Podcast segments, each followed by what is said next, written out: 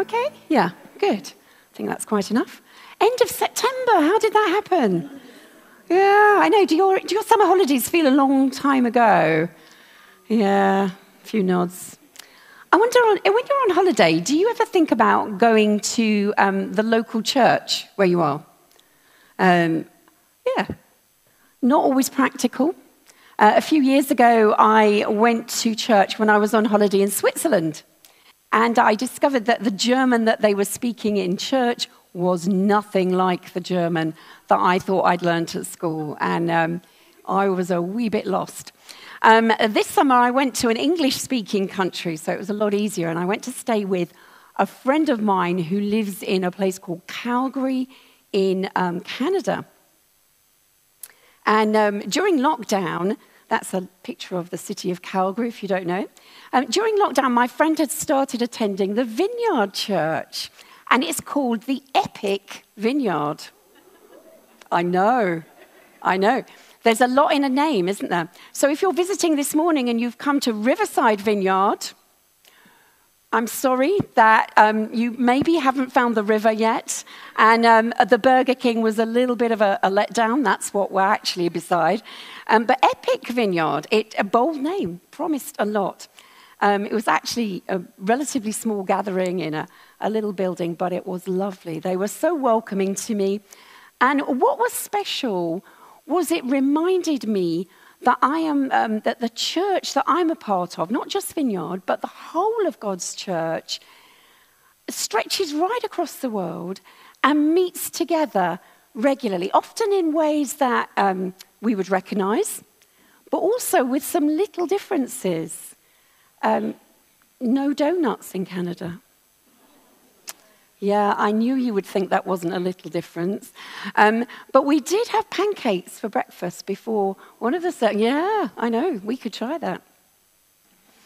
But we sang together, we prayed together, uh, we looked at the Bible, we took communion, um, and some people went to the park together after church and had a picnic and, and, and played games.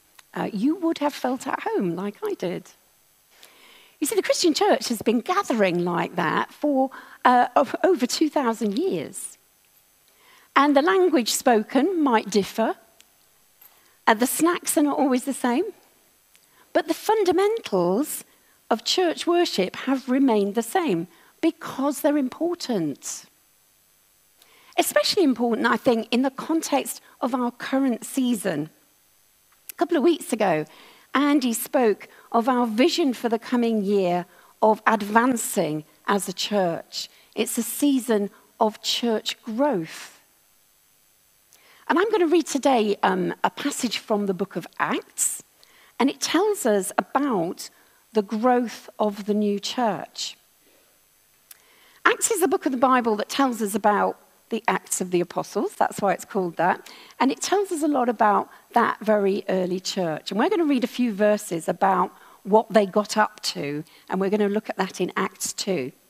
Um, spoiler alert there is no mention of donuts specifically or pancakes. Doesn't mean they're wrong, but they don't get a specific call out here. So we're in Acts 2, right at the end of that chapter. And I'm going to start reading at verse 42. You can follow along with me on your device. Um, the words will come up on the screen. They devoted themselves to the apostles' teaching and to fellowship, to the breaking of bread and to prayer. Everyone was filled with awe at the many signs and wonders performed by the apostles. All the believers were together and had everything in common. They sold property and possessions to give to anyone who had need. Every day they continued to meet together in the temple courts. They broke bread in their homes and ate together with glad and sincere hearts, praising God and enjoying the favor of all the people. And the Lord added to their number daily those who were being saved. So there's a lot of familiar things going on in this church. But I want to start this morning by highlighting three characteristics of this church which we should be excited about. They excited me when I read this passage. So, verse 43, we read this There are many wonders and signs, signs that the Holy Spirit is at work. If you were here last week, we heard about the Spirit empowered church. And as we read on through Acts, in the next few chapters, we are going to read about healings. We are going to read about people breaking miraculously out of prison, all sorts of amazing stuff. Secondly, in verse 47, we hear that they enjoyed the favor of all the people. And I think that's possibly connected to verse 45, where it says that they gave to anybody in need. And then the third thing that's really exciting, right at the end there, isn't it? Verse 47 the Lord added to their number daily those who were being saved. This is a church that is advancing. Yes. Who wants to see more healings? Yeah. Who wants to see us enjoying the favour of our communities, especially in Feltham and Staines? We do. We do and more people getting to know Jesus for themselves. Yeah. And you know, if we see those things as desirable, then what we see this church doing is essential. So let's look at that. I mean, we see here a church that's worshipping, don't we? And that's what we're talking about this morning. Um, but worshipping isn't just singing, though that's a good part of it. Worshipping means meeting with God, giving God all the glory. And specifically here, we're told they meet together, um, they're taught about the gospel, they're breaking bread in the sense that they have communion, like we did last week. Um, they're eating normal meals together, they're praying, they're praising. You know, a few hundred years ago, the established church in this country um, declared this Man's chief end is to glorify God and enjoy Him forever. Ancient language. But it means we are made to worship. Didn't we notice this when we couldn't meet in person during lockdown? And then in total, you know, we had 72 weeks of not being able to sing together corporately. We really missed that, didn't we? Conversely, I know that the streaming of services that we brought in at that time continues to be a huge blessing for many who have been physically unable to join together in church services before that. So let me highlight a few points that struck me about this worshipping church that I think God wants us to learn from. So we read that all the believers were together and had everything in common. Every day they continued to meet together in the temple courts. As I understand it, there are rooms in the temple that you can um, sort of borrow for, for meetings. They broke bread in their homes. They ate together with glad and sincere hearts. There's a recurring word there together. They were together. They met together. They ate together. The Holy Spirit brings us together as a worshipping community. We feel that need to congregate. And when we are together, stuff happens. For example, last week we read about the disciples being together at the first Pentecost, and we saw there was that first outpouring of the Holy Spirit. The Spirit came when they were gathered together. And we will see other examples in Acts of how amazing things happen when the believers get together to pray and to worship. How often we become aware of the Holy Spirit speaking to us, even healing us, as we gather together to worship. So when we're together, we should have an expectation that God will speak and God will act. Now, I want to be clear that, you know, our relationship with Jesus is a personal one. Um, we are saved, we come to know Jesus as, a, as an individual. But if you're here today and you, you don't yet know Jesus personally, um, first of all, I hope you are feeling uh, very welcome here. But you know, a decision to follow Jesus is only is one that only you can make.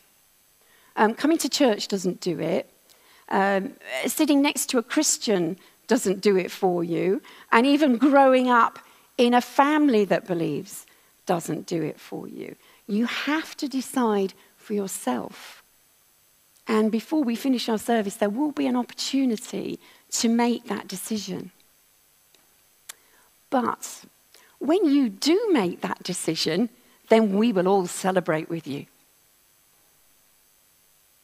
And we work out our salvation, the consequences of that decision. Uh, we grow as Christians in company with others, together as part of a community.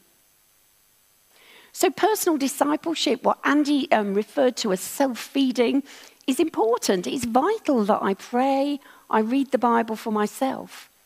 But you know, society currently, well, the, I think the trend is to put an unhealthy emphasis on the individual. In the New Testament, we often read that the church is reminded it's like a, it's like a human body. No part of the body is unnecessary or despised. We all need each other. We work together as a body, serving one another. And of course, we have opportunities to strengthen and encourage one another.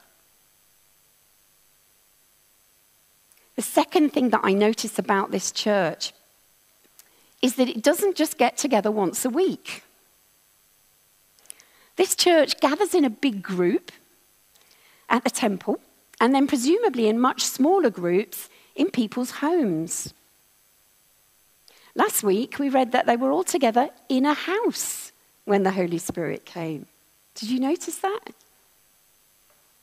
Jesus once had a meeting with a Samaritan woman, very famous encounter at a well. Um, Samaritans and Jews disagreed about lots of things, um, including where they should worship. And the Samaritan woman, in conversation with Jesus, says, Well, you know, we believe we should worship on this mountain, and you Jews, you believe you should worship in Jerusalem. And John says this to her. This is in John 4 and verse 23. He says, A time is coming and has now come when the true worshippers will worship the Father in the Spirit and in truth, for they are the kind of worshippers the Father seeks. That's quite a deep statement, but one thing to take away from it is that worship isn't determined or restrained by where we are. We worship as individuals, we worship corporately, and the place where we do that isn't that important. It's one reason why a vineyard church, well, we want you to be reasonably comfortable, but it's not going to be luxurious. it's not going to be necessarily highly decorated because that is just not necessary for worship. And it's also one reason why we meet together in a big group here on a Sunday like this, but we meet in smaller groups, usually in people's homes during the week.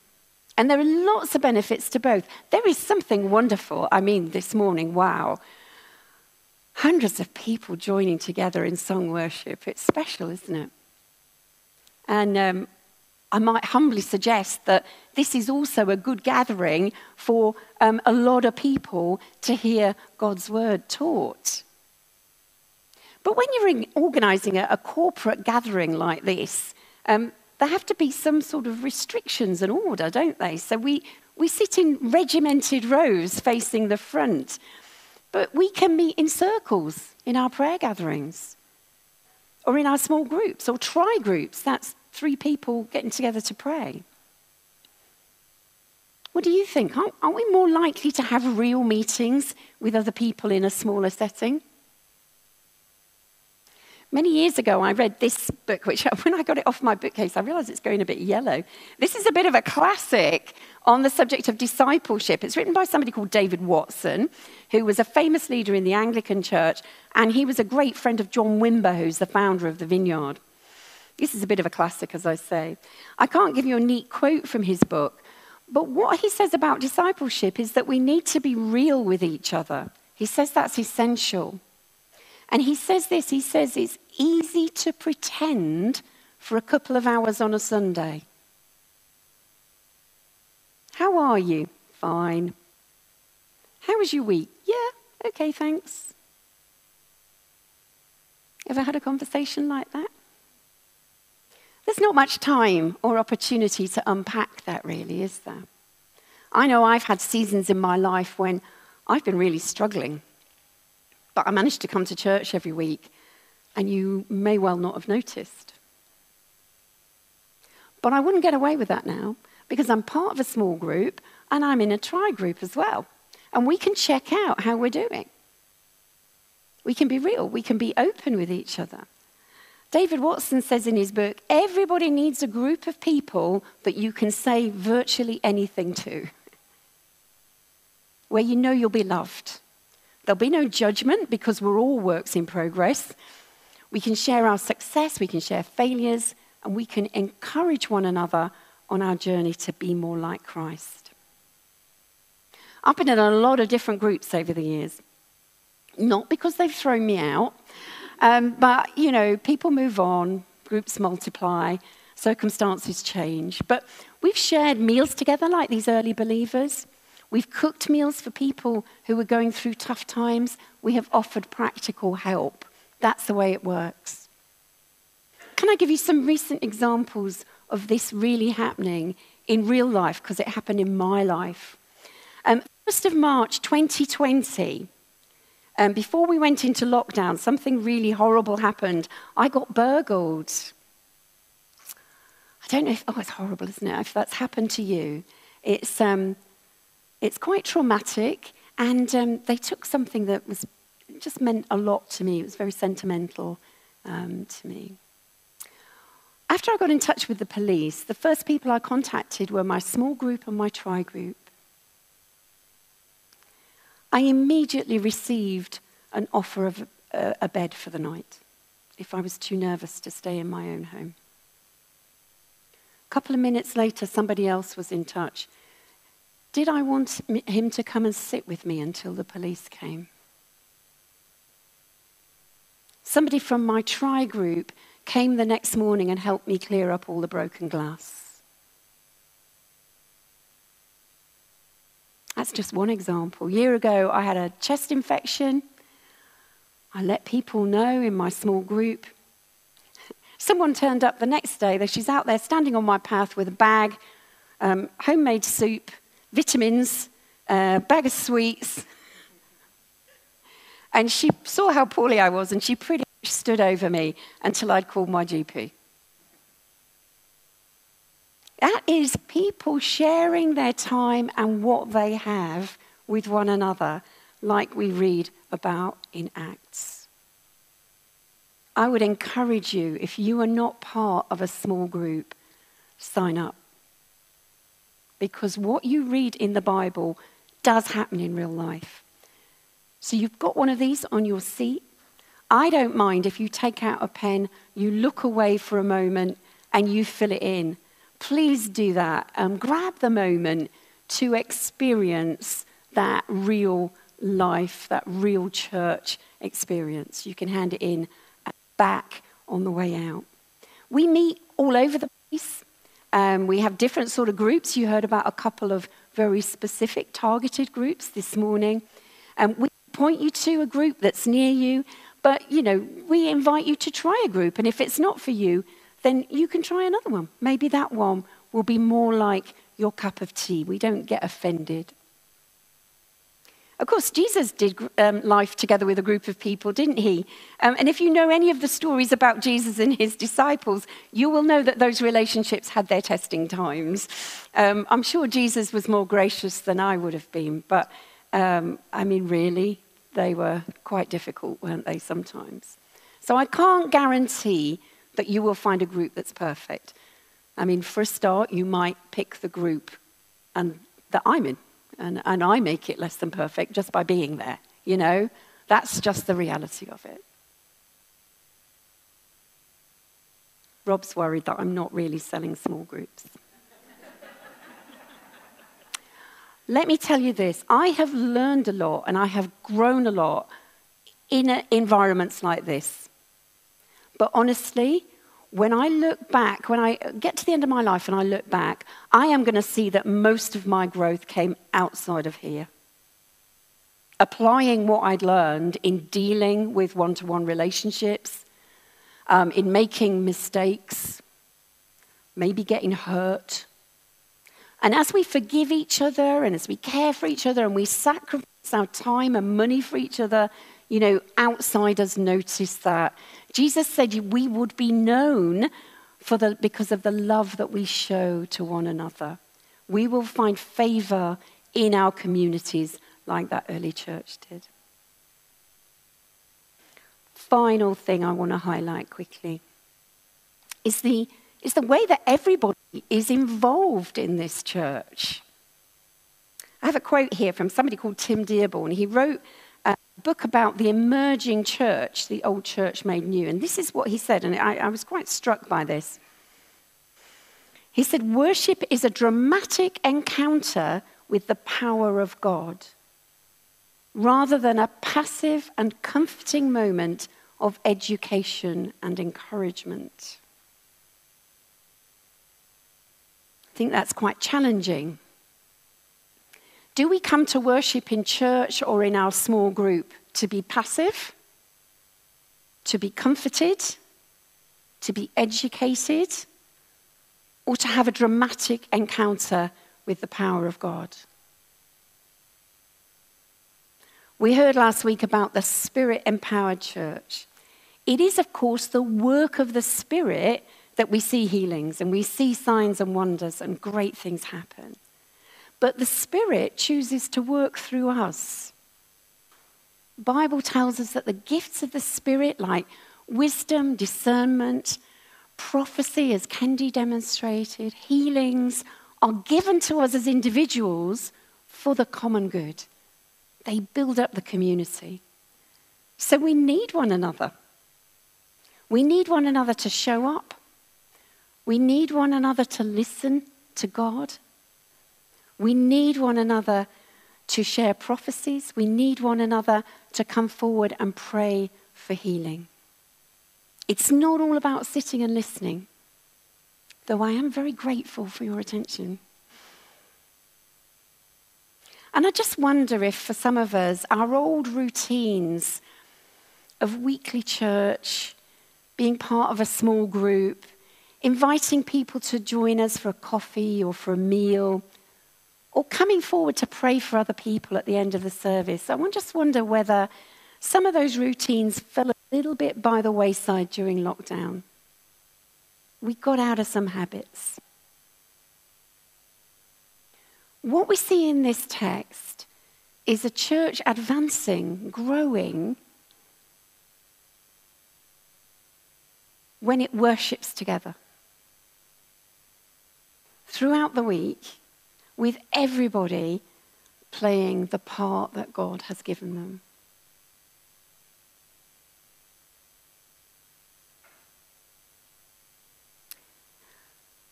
So let's just remain seated for a moment.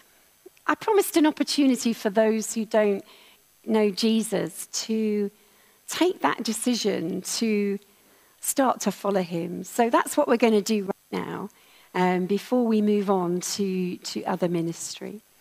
So I'd ask you just to bow your heads at this moment.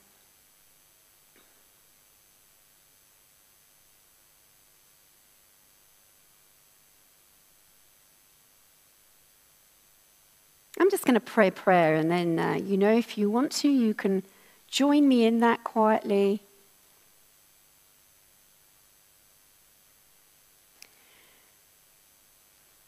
Jesus, I, I want to get to know you better. Today, I want to start a journey of getting to know you. I want to turn my back on my past life. And I want to experience the excitement of life with you as my Savior. Lord, would you accept me now as I am? Forgive me. and walk with me in the future. Amen. If you prayed that prayer, it's significant. If you came with somebody, tell them about it. If you came on your own, come tell one of us. We want to celebrate with you as a community.